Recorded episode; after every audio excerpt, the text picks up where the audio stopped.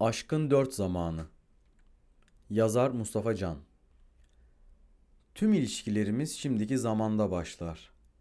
Her şey şu anda oluyordur. Kokular, dokunmalar, gördüklerimiz, hissettiklerimiz, içimizde ve dışımızda olan şeylerin bütünü bizi şimdiki zamanın içine çeker. Hoşlandığımız, sevdiğimiz, aşık olduğumuz insandan ayrı kalsak bile özlediğimiz şey ona tekrar kavuştuğumuzda yaşayacağımız bir şimdiki zamandır. Tüm ilişkilerin çekirdeğidir şimdiki zaman. Tüm ilişkilerin anne sütüdür, mayasıdır.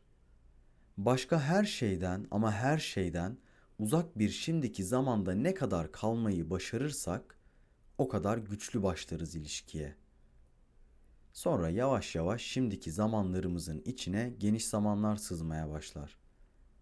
Sevdiğimiz insanın da insanları, hayvanları, tüm canlıları sevdiğini bilmek isteriz mesela. Buna nispeten kolay uyum sağlanır.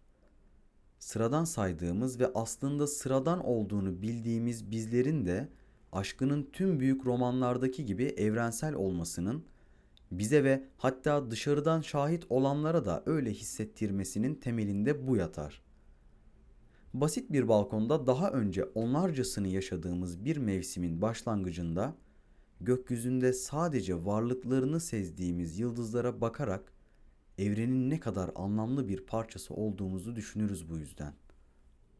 Tüm olasılıklarımız içinden birbirimize en uyumlu, birbirimizin en iyi halini sorgular, bunları birbirimizde bulmaya çalışırız. Henüz ilişkiye gelecek ve geçmiş zaman gelmemiştir. Duygusal ilişkinin en zevkli halidir. Bize yaşamın bir döneminde dünyada anlamlı bir şey yapma fırsatı denk gelecekse, işte bunu tam da bu zamanda bulabiliriz. İlişkinin şimdiki zamanına sızan geniş zamanın sorgularında. Sonra istesek de istemesek de geçmiş ve gelecek zaman bizi ansızın yakalar. Hangisi önce gelir bilemeyiz. Hangisi daha çok sarsar bilemeyiz. Ama varlıklarını şimdiki zamanda artık kalamamamızdan anlarız.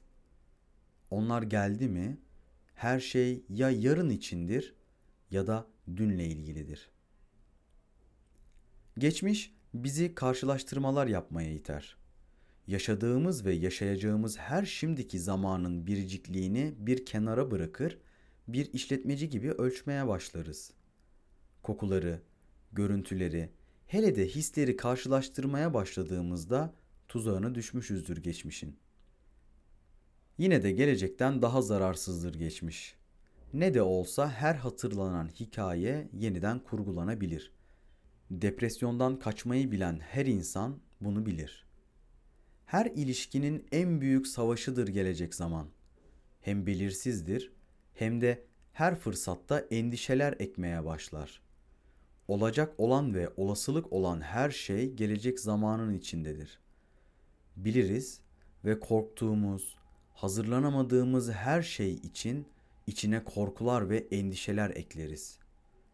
Zekamızın ve hayal gücümüzün büyüklüğü kadar büyüktür endişelerimiz. Bu endişelerin hayatımıza eklendiğini, hayatımızı zehir ettiğini düşünürüz.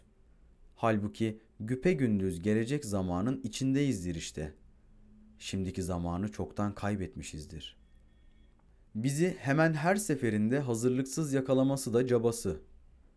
Islak kumları avucumuzdan dökerek kumsalda kale yapmaya çalışmak gibidir.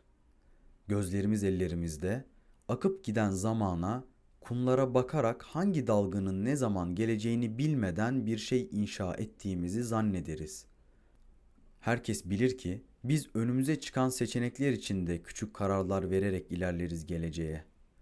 Bu küçük kararların bizi hangi sonuca taşıdığı ise sadece geniş zamanın hikayesidir.